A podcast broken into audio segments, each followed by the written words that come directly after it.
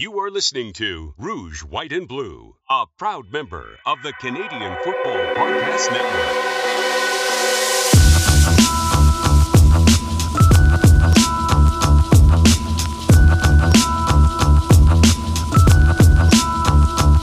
Welcome to the Rouge White and Blue CFL podcast. I'm Os Davis, co-host of the program, and joining me shortly will be co-host Joe Pritchard. But I'm introing this episode solo so as to jump right into our interview with our special guest, former All-Star wide receiver with the Winnipeg Blue Bombers, current analyst and commentator on TSN, and CFL Twitter A-lister Milt Stegall. Enjoy. Milt Stegall, thanks for joining us here on the Rouge White Blue CFL podcast. Oh, thanks for having me. Honored to be here. Great, great, great. Hey, I'd like to just jump right into it. Uh, I found out one interesting thing as doing some research for the show. Uh, I wanted to ask you about this. Now, Wikipedia claims that you hold a Pop Warner football record. Now, I was kind of surprised that they kept all-time records there, but did you know you held this record, and have there been any serious threats to your supremacy? No, I, I, I don't think so. you, did, you, you, definitely did your research. Uh, yeah, I, I, Oh, I played in, the, played in the organization P&O, and I was the running back, and we have, and I don't think we lost one game. And I was a running back, so you know when you're young, you don't pass the ball. You do is hand it off to the running back. I was the fastest guy out there, so I would score at least two or three touchdowns, sometimes four or five touchdowns every game. So it's true. And as far as I know, I don't think my, that that that uh, record has been threatened. I don't I don't think so. I don't think so. um, a little bit past that in high school, you were pretty much a star athlete in football, basketball, and track. What made you eventually go with with football rather than basketball? Because I see nowadays you're still covering the sport, you're still into the sport. So what what what was it about football for you? Uh, because that's what's going to allow me to go to college for free. right. That- okay. yeah. Okay. Because actually, track. I mean, I enjoy football, basketball, and and uh and and track. But track is my first love. I love track, and I actually got to run my last two years of college, and I enjoyed that. But if I could have ran track, and that would have allowed me to get a free education, I would have picked track over football. I enjoy football, and you know, it's done so many great things for myself and my family. But I can sit down or go to a track meet every day and sit there for hours. I love Wow. track. That is my first love. Huh. Yep. Interesting. Interesting. Okay. Well, let's just jump a little bit further into it, and then I'll hand the mic over to Joe after this. Uh, what precipitated your move to the CFL after uh, getting with the Packers for a little while? And what did you know about the league before that? Uh, well, uh, as you mentioned, I was, you know, I was in training camp with the Packers all off season. I spent three years with the Bengals, and I signed with the Packers. They're all off season in training camp, and then I suffered a hamstring injury, and pretty much, you know, after that, that was pretty much it for me because I never got a chance to showcase my skills. I got healthy, they released me, and I assumed, you know, my career was over. I was like, okay, it's time to go get a real job now, you know, and uh, like a couple of days after I got released, my agent reached out to me and said, you know, there's a team in the CFL who wants to assign you. And I'm like, the CFL, I didn't know much about it. I knew Warren Moon played up there. I knew Doug Flutie. They would show some games on like I think ESPN two or three, like two or three o'clock in the morning. And if I was up Yeah. that late, I would view them, but I didn't know much about it. I didn't know much about Canada. Honestly, I've been to Toronto and, and Montreal, but my agent told me Winnipeg had my I said, Winner, who? who what's a Winnipeg? Where is that located? So I looked in an encyclopedia. The internet wasn't back then. I'm like, it's above North Dakota. Like, what in the heck am I getting myself into? But you know, I was 25. I didn't have any real responsibilities. I say, hey, what do I have to lose? If I want to play some more football, this seems like it's going to have to be my rights route. So I went up there, and man, it's, it's one of the best decisions I ever made in my life. Not just football wise, but just one of the better decisions I ever made in my life because it's still uh, benefiting me to this day. Oh, it it, it sure it sure seems to have uh, benefited you. So you you ca- you come up eh, you you play a few games that first season. There's still teams in the states um, at that point, but then the next year is your first year there. Uh, were you always did you always play inside receiver, or they have you outside at any point? Yeah, when I when I first got there, uh, I, I, was the Z receiver because I mean that's what felt natural to me. You know, they were like, "Where you want to play?" I was like, "I want to play where I, can, I feel most natural." I saw when I first got there. I remember I got off the plane. They took me right to practice, and I go to practice and I see all these guys moving all over. Like, hold on, what's going on here? What is going on here? What's all this moving and running towards the line of scrimmage? And they was like, what position would you like? I was like, I want to play where I'm on the line of scrimmage when it's what's most natural to me. So when I first got there, I did that, but they figured uh, they wanted to put me in that slot because uh, they felt I could utilize my speed there more. Uh, uh I could read the field a little bit better, and I mean, it, it worked out for me. But it, it, took me a while to get used to that motion. It took me basically almost like 18 games. So basically, that first and second year, I was not used to it. It, it, it took me a, a, like 18 games to get used to it. But once I finally figured it out, you know, I was definitely able to use it to my advantage. And we just saw today that they made a rule change in the CFL where the hash mark is going to be narrowed. Yes, uh, yes. Uh, using using your experience ha- as having played inside receiver for so long, uh, they, everybody seems to be talking about how it's going to get the outside receivers back into the game a little bit more, so you're not having to throw that wide, wide out to that receiver. But what is that going to do with the inside receivers? Is that going to give them more room to operate too? Because the defense is going to have to pay more attention to the outside now. Well, well, before I answer that question, I just want to say if I'm an offensive player in the CFL right now, I would be offended because they're basically saying these offenses, you guys can't score anymore, and and we we have to make these games uh, more exciting, and the players can't get it done. So I, would really be offended if I was an offensive player, offensive coordinator, because the players can't get it done. So I just wanted to put that point out there. But you know what? It, it, it's if you're a player, it, it doesn't matter. You know, of course, it's going to balance out the field. It would allow the quarterback when he comes out and looks and surveys a field, he could be able to throw it to either side. But those slots because they are the closest ones to the quarterback, they're always going to get the ball. They're always going to get the ball. It's diff- more difficult for the outside receiver, especially that far outside receiver when the hash were, hash marks were so far apart. It was very difficult. But now the field is more balanced. It's going to make it more difficult on the defense. It's definitely going to make it more difficult. You're going to have to have some guys who can run. I mean, you needed guys who can run before, but your guys, those halfbacks and those outside linebackers, they're going to have to be able to run because if not, we could see some games where they're putting up 50, 60 points and it will be with ease. So it's definitely going to add to the offenses, uh, but and hopefully it does, but it's going to put a lot of more pressure on those defenses. All right. Yeah. So so you so you got you got things established in Winnipeg. You started learning the inside receiver position for the first few years in Winnipeg, though, it seemed like there was always a lot of turnover. Yeah. Was it difficult to it was it difficult to keep to keep things up because with with all the constant changes going on, was it hard to hard to keep playing your game when you had to adjust to new quarterbacks all and new coaching staffs all the time? Well, it, it, it was difficult, but the, the thing that uh, was good for me was the quarterbacks would adjust to me.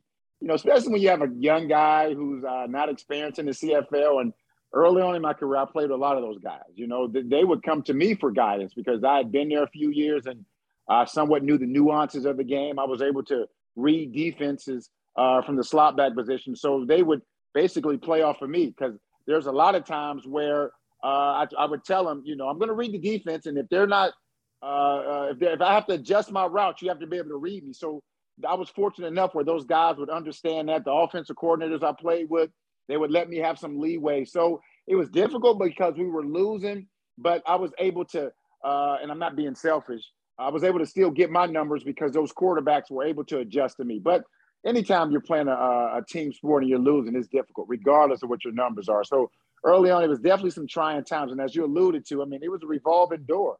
You know, there were some years where I played with a different quarterback, you know, three or four different quarterbacks during the year. And it's hard to find that chemistry. But as I mentioned, uh, like I say, those guys were able to adjust to me, and I was still able to have some success even when we were losing. Uh, and then, and then they and then things started to click right around the right around the turn of right around the turn of the century. Khari Jones comes yep. in, and yep. stability comes in, and that makes your life a whole lot easier, doesn't it? Oh my goodness! Oh my goodness! Khari, Khari, he was something special. It, it was unfortunate that he sustained some injuries and his career was uh, shortened because of his shoulder injury. But Khari was a very special player. Uh, I wish I could have played with him longer, but after that, I got to play with Kevin Glenn. But Khari, we had a, a, a way of communicating without communicating.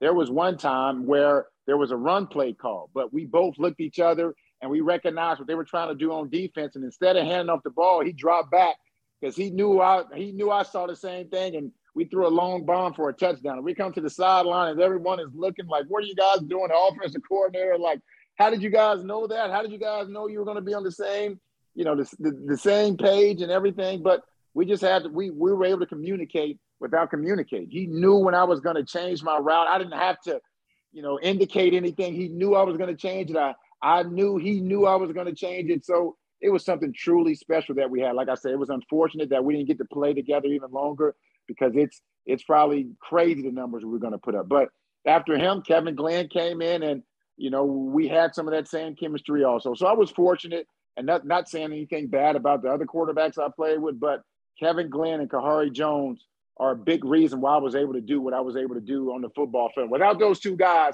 I don't even know if I'm in the CFL Hall of Fame. I just got to get this in here. Joe, as a Joe, as a Bombers fan, is getting his time. I want to ask you, as an Alouettes fan, how do you like Khari Jones as coach? I love him. I love him. He, he's getting a bad rap. Uh, some people thought he should have been uh, let go after last year because there were some high expectations and he couldn't get it done. But you looked at the at the mud he stepped in. It was maybe quicksand, but Khari being so mentally strong, he was able to get out. He was handed the job what right before right after training camp, you know. So he was the head coach and offensive coordinator, and they did a great job. You know, they're working with a lot there.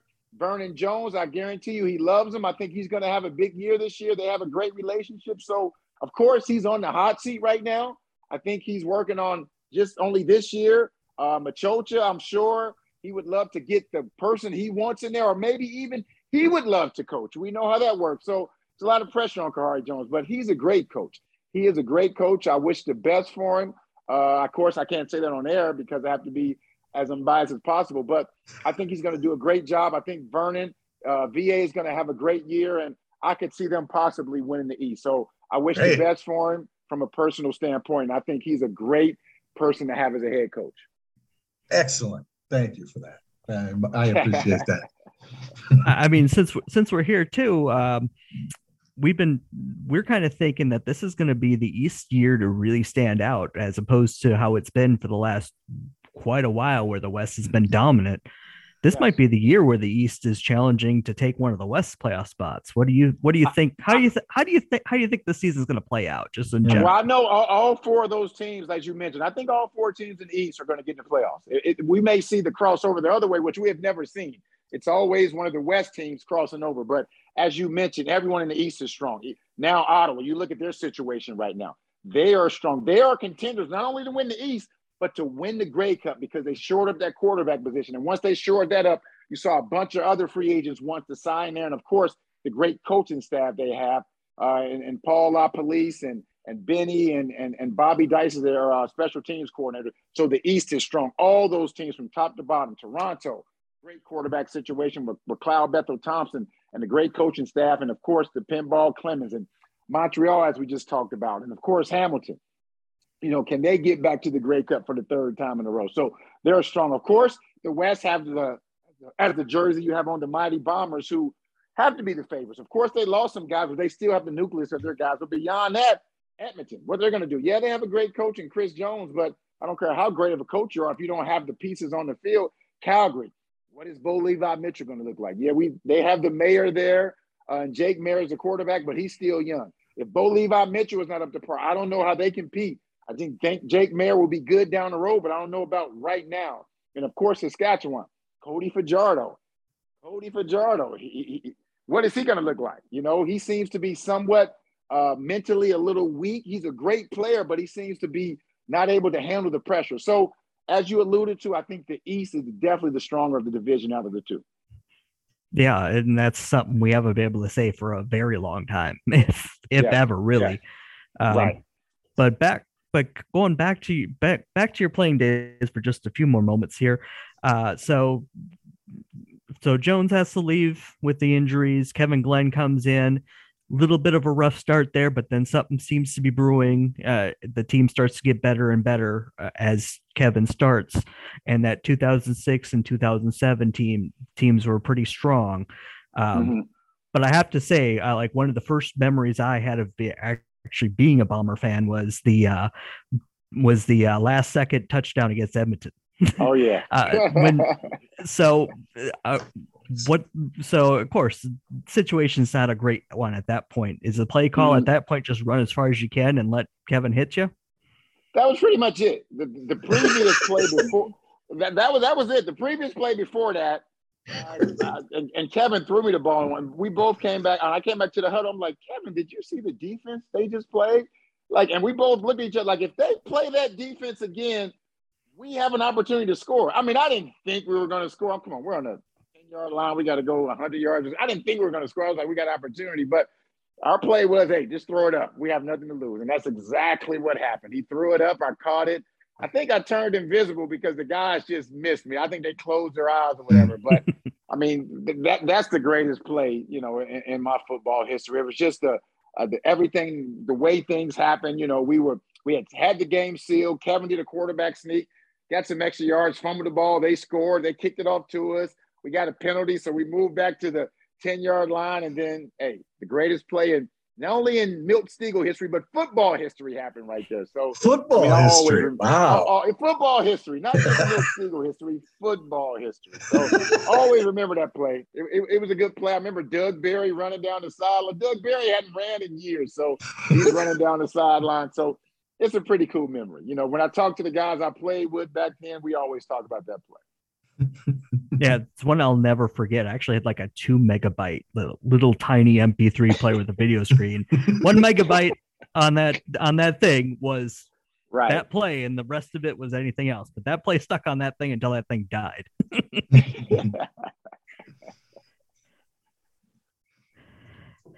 uh, so yeah, so the team starts gets getting stronger but uh, but you're but you're seeing your career starting to wind down. Uh, right, 2000, right. 2007 comes and uh, it, it was it was the big shot you're, that you got that you guys were going to have on that uh, right. to go for a Grey Cup.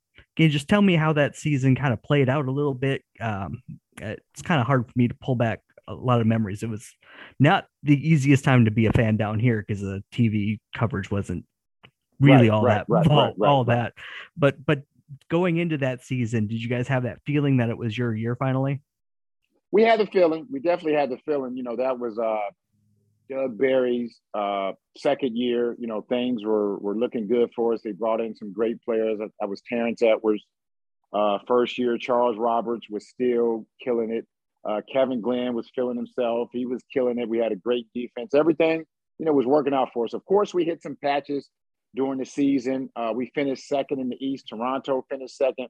But going to the playoffs, we felt we were walking on water. Things were we we were floating. So that first game, playoff game against Montreal, uh, we came out. It was a late second uh, victory. I remember uh, uh, Marcus Brady, who's now the offensive coordinator for Indianapolis, Indianapolis Colts, was the quarterback because Anthony Calvillo uh, was dealing with some some injuries and some other stuff. So I remember we had to stop him on a third and one to win the game, and we did. Uh, we go in Toronto for the Eastern Conference uh, Finals. We put it on them, but a lot of people know the end of that game is when Kevin Glenn. It was maybe what three or four minutes left in the game. Handed off to Charles Roberts. Uh, Charles, it was a mishandle, fumbled the ball. Kevin tried to pick it up, and somebody landed on his arm, and he broke his arm. So we're still confident. Yeah, we got Ryan Dinwiddie. Uh, this will be his first game starting in the, biggest stage in CFL, you know, first game start, but we're still confident because we felt that we had enough weapons. And we did. You know, we, we could have played better. Ryan could have played better. It still came down to the end of the game. But, you know, that's the way the cookie crumbles. And a lot of people say, well, if you ever had Kevin, you guys would have won. We don't know that. You know, I, I don't look at life that way. I look at life, but I'm, I'm, I'm going to play the cards that was dealt. And those were the cards was dealt, and we couldn't get it done. So it's unfortunate uh, that I wasn't able to win that game, that Grey Cup, or win a Grey Cup. But uh, if I had to do it all over again, I wouldn't change a thing because I had a great career and had some great memories, and I enjoyed every single moment of it. Yeah, it it, it was a it was quite a great run. It just yeah, I I remember watching that one. That was a tough one to watch, but I, I didn't think I didn't think the team played all that poorly either. It was just that Rider team was pretty good in, in its own they right were good. too. They were Mhm. good. Any anytime you lose, you play poorly. That's my opinion. anytime you lose, you didn't play well enough. Uh, yeah, I was also there for Labor Day that year where Kerry Joseph took the run in, so Yeah, that was one of my first CFL experiences. It was a great experience. It's just I, I kind of wish that would have ended Yeah. slightly differently. Yeah. Yeah, La- La- Labor Day in Regina is, is special. That that's one of the things. You know what? And I, don't- I don't mean to go long, but I, I don't miss actual playing football. I miss things like that. We used to catch the bus to Regina for Labor Day Classic and interact with those fans. It'd be a bunch of fans from Winnipeg and Regina, and they'd be out there cutting up together, and we get to interact with them. You know, the day before and and and and after the game. Those are. The, I don't actually miss playing football, but I miss being in the locker room and having those experiences like that. Those are the things I miss about football. You're touching on some of the things I'd like to get to here. You're talking about not missing football, talking about missing the Grey Cup. Um, we had Ricky Ray on the show last week. And one of the things that we talked about is just sort of that decision to retire. Now, in uh, the offseason 2008, uh, you decided to go one more year. And the official website, CFL.ca, reported that you had conferred with a couple ex teammates, uh, Harold Nash and Maurice Kelly at that point. What was their advice? And, and was this about like rolling it back and trying to get that cup win? Yeah, it, it was. And after 2007, my plan was going in 2007. I was going to retire. That was it. Right. Uh, it, it- of course, it would have been if I would have won that Grey Cup. Would I have retired? Probably. Hmm. Probably. I probably would have Hmm. retired. And I still was going to retire. But, you know, the Blue Bombers, they asked, you know, you want to come back for one more year? And my wife was like, well, maybe you should go back for one more year. Uh, and we, we, we put the ball in motion. It was unfortunate that if I would have known that offseason I was going to have to have microfracture surgery, I wouldn't have went back.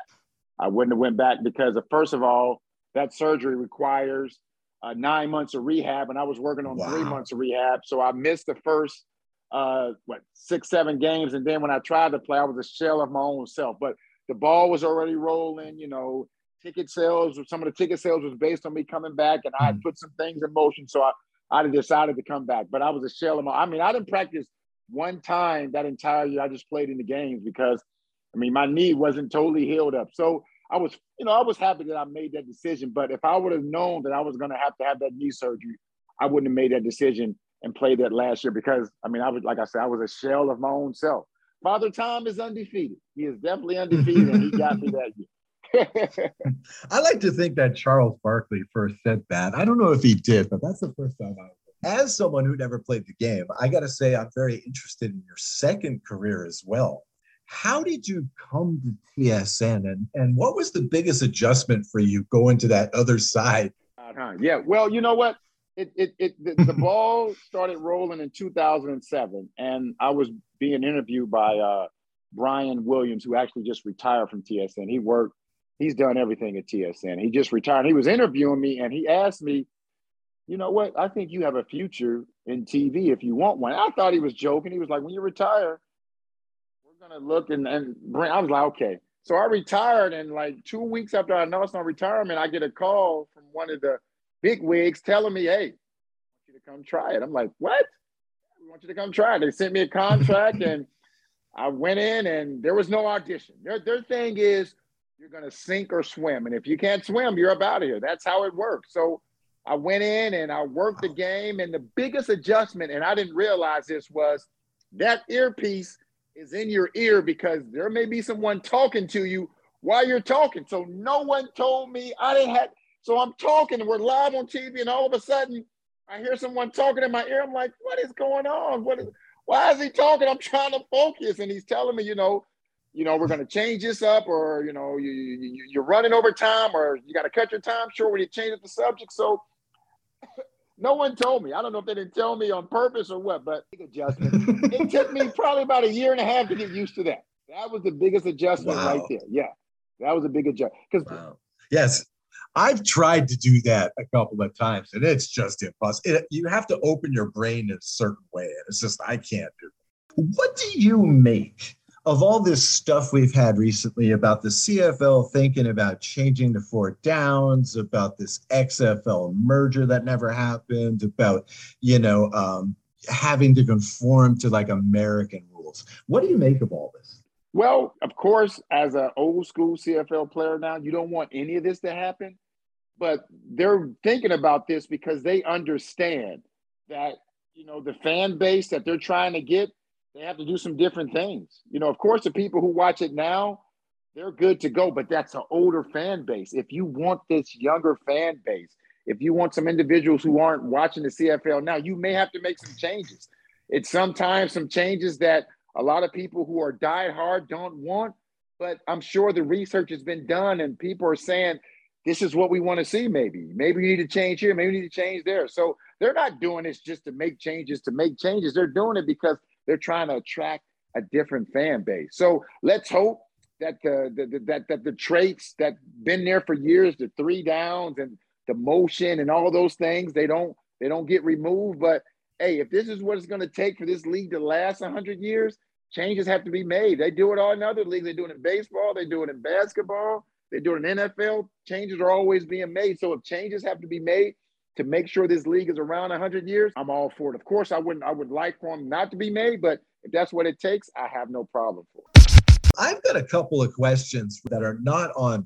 First question Can the Raptors really take out the Sixers in this series? And what is Doc Rivers' problem finishing? Yeah, because if if the Raptors can come back, this will be the fourth time that Doc Rivers has been up three to one and can't get it done. I think so. Yeah, I definitely. Yeah, I think he's seven seven out of his last nine deciding games they've lost. Uh, so he's on that. This will be like nine out of eleven if he dumps these last two.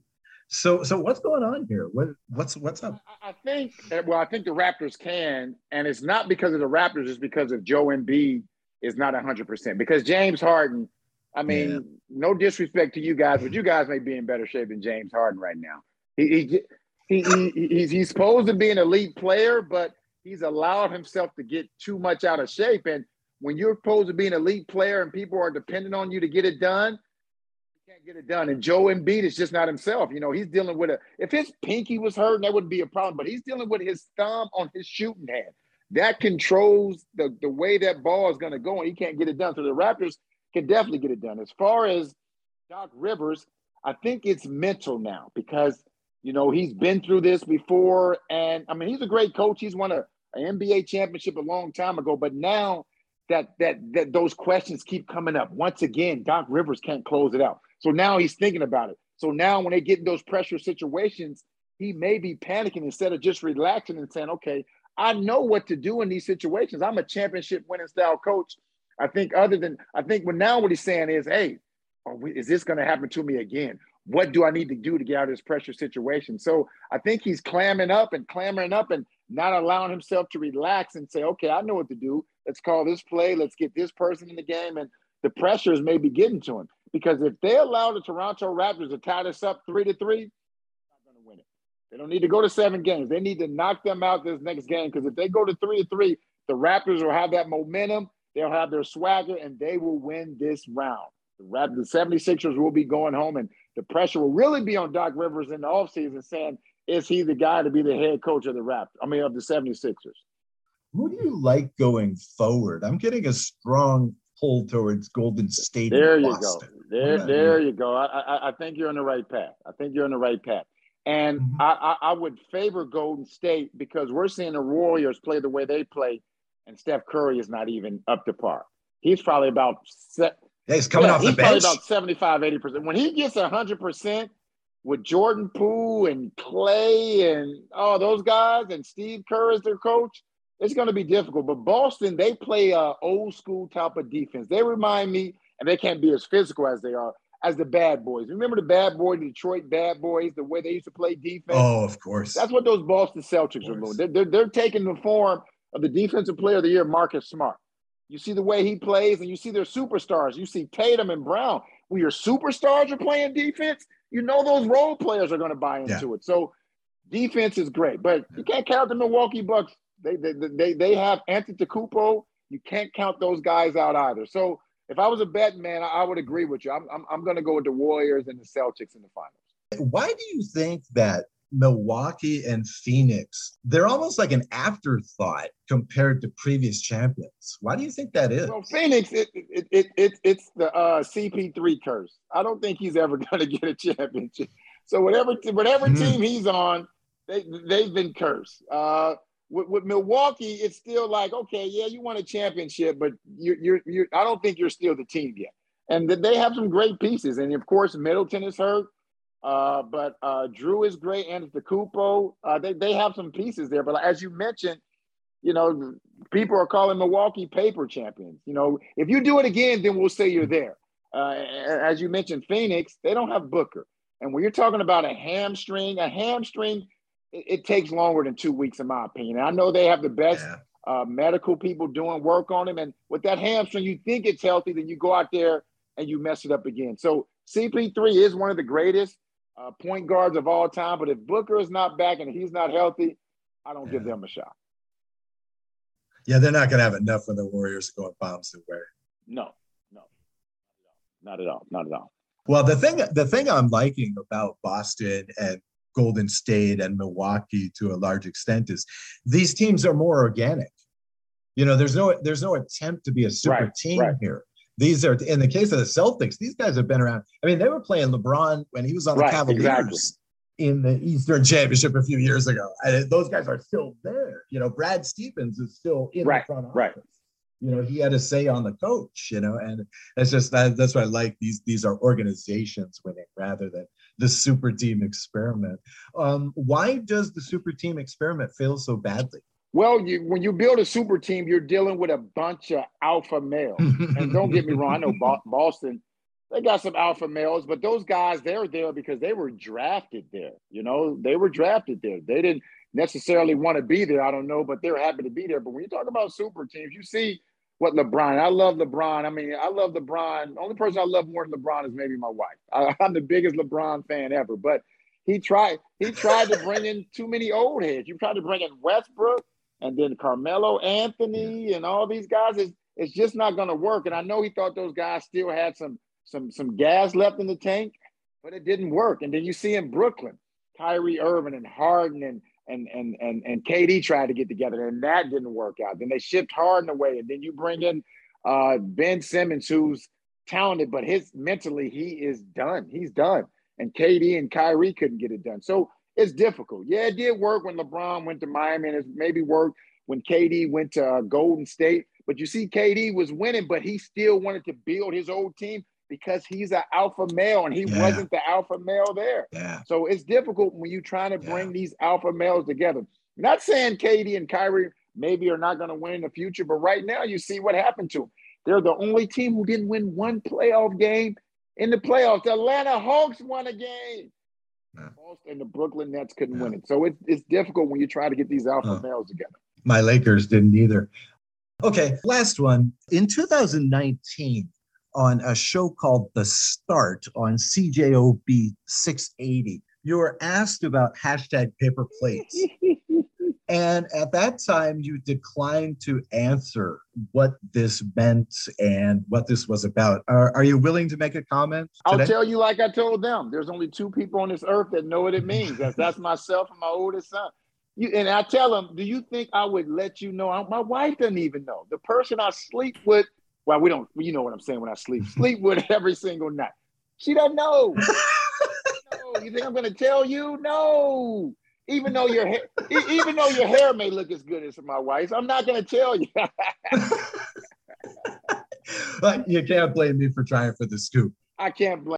Milt Stegall, thank you so much for joining us on the Rouge White Blue CFL podcast, for talking to us about the CFL and the NBA this evening. We really appreciate that. That's no, thanks for having me on. I wish you guys a bit. Now, where are you guys located exactly? Uh, I'm in Orange County, California. Right, there you go. All right. Yep. I'm in Western Wisconsin uh, 90 minutes east of the Twin Cities. Oh, okay. All right. And man, I, I appreciate you guys supporting the uh, CFL, man. That's, that's pretty big. You know, when we have individuals down here in the state supporting it, man, I love to see it. And I, I thank you guys for the support. Helps me out. Yeah. I just, I just wish there were a few more of us. Yeah, I know.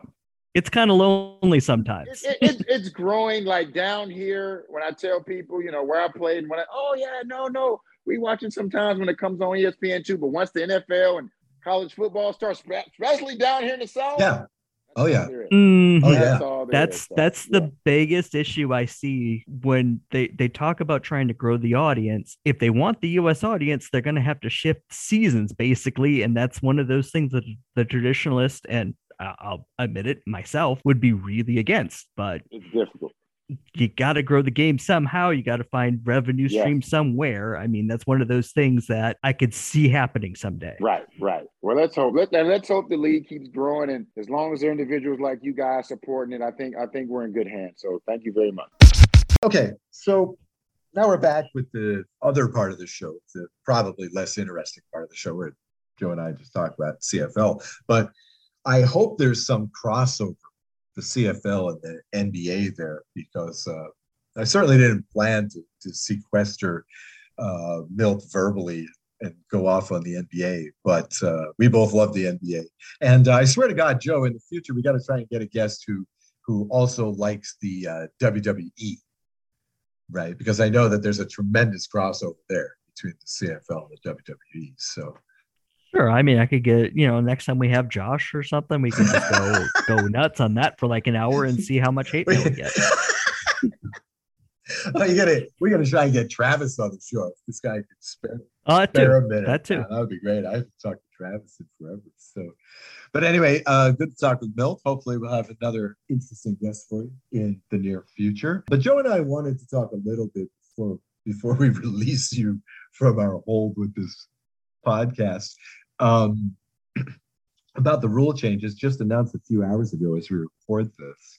Um, I don't know. My I commented on this a little bit, and of course, that was my hot take on it too. Was that yeah? Of course, they're favoring the offense. I think almost everybody came to this conclusion. Um, you know, stuff on kickoffs, you're going to get five fewer yards. Uh, the kickers will uh, more protection for the the return men uh, with the five yard cushion and whatnot. Um, there's the hash marks rule that Joe and Milt talked about. Um, was there anything specifically besides the hash mark rule that really stood out to you, Joe, in these things? Uh, anything really revolutionary here? Uh, the hash mark was the big was the big one because it's going to widen the amount of field the offense can really use more often. Because if you have a play go to the sidelines, the hash marks weren't all that far from the sidelines, and now they're going to be in a lot closer to the middle. So you can, so you're going to have a lot more room to play before you have that the boundary side the sidelines are going to come in so you're going to be able to use more more even on the short side of the field you're still going to have more space uh, but then you also the defense also has to honor the wide side so uh, it's going to be interesting to see. Uh, and like I was asking Milt, does that open up room for people in the middle? It's going to be interesting to see how the defensive coordinators uh, decide to attack this uh, because the offense, the offenses are, you know, five wides, one right. back. That's a lot. That's a lot to handle. It's easy. It's easier for a defense when they can kind of ignore a side of it. They're not going to have that the benefit of that. Right. Anymore. There is no weak side now when you're doing those widespread offenses, right? There is no weak side. So, yeah, okay. That's an interesting point. Now, there was a certain bit of CFL Twitter uh, amongst the the cries and lamentations for the the uh, defenses uh, about this one obs- very obscure rule, as far as I'm concerned. According to the CFL official website, this rule says two quarterbacks will be allowed on the field at the same time, provided all other ratio rules are satisfied, which will, well, okay, I think this is editorializing, which will allow from for some additional imaginative play calling. Here's the thing for me is that how important can this rule be? I mean, there are few enough CFL teams that have a really proper number two quarterback much less an athlete. You know, I mean, is the world really dying to see Vernon Adams and Matt Shiltz on the field at the same time? I mean, is that I mean, is this really? I mean, are we really going to start seeing wildcat stuff in the CFL? Really? It, we're we're a little bit close to the start of the season to see that have a lot of effect this next season. But it'll be interesting to see maybe in 2023 if offensive play callers start playing around with that more. And I think you're you would see that more if you have a couple of mobile quarterbacks on your roster. Um, it, doesn't make a whole lot of sense to do it with uh, pocket passers, of, of course. course, because it, you know you're not going you're not gonna, it's not going to be a threat. Uh, but if you have, but if you happen to have two mobile guys, one that one that has good enough hands to play receiver so that the defense has to honor that threat potentially, then you can do, especially with all the motion going around, you can make the defense have to pay attention to two potential passers you know even more so than you than you ever had to i mean you we haven't seen a good classic halfback option pass in quite a while have we well but if you happen to have two players with a skill set of say a right. adams uh, uh, on the same on the same club right you know you, you put one in motion coming toward the middle you, your defense is going to have to honor the fact that he can pass or run. Um, when you got two guys, when you got two guys that can do that, that's going to make it harder for defenses to commit to one of those players running a jet sweep. Say, well, that's going to be some like okay, is some, he going to pull up and throw it over my head if I decide to crash? That's some wild play calling, but geez, I mean, what are we talking about? 2030? I mean, because they're depending on the pipeline of these, you know, post Michael Vick quarterbacks. And it's just like, well, you know, they're still kind of rare in the NFL. They're super rare in the CFL. I mean, how often are you going to see like guys like this in CFL? You know, teams that are capable of doing this. I mean, yeah, okay. I, the the S the oh, I almost said Eskimos. The Elks um, you know, are in a situation where they have possibly three competent quarterbacks, but are they, you know, that kind of, are they Taysom Hill kind of players? I'm not sure. I'm not sure. So, no, but uh, again, this is something that just came up. So it's something that somebody's right. been thinking right. about. Otherwise, it wouldn't have come up at right. all. Right.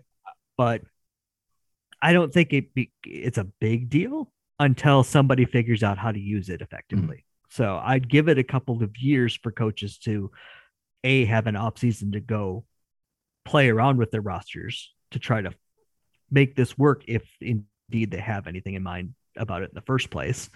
Somebody's got it.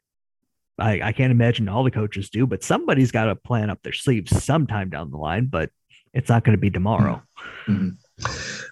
So that one's that one's one we're not going to talk about a whole lot this year. Yeah, I'm imagining. Yeah, I just I it's a really obscure kind of rule that really captured a lot of imaginations for for no reason at all, as far as I was concerned. Okay, here's another one, final one that we can talk about here. Uh, command center is going to get more uh, power. They're going to get to rule on more calls. This is a good thing, right? Yeah, it just streamlines some of the process. It takes some of the delays well, and weights out of it. Let's hope. Let's hope.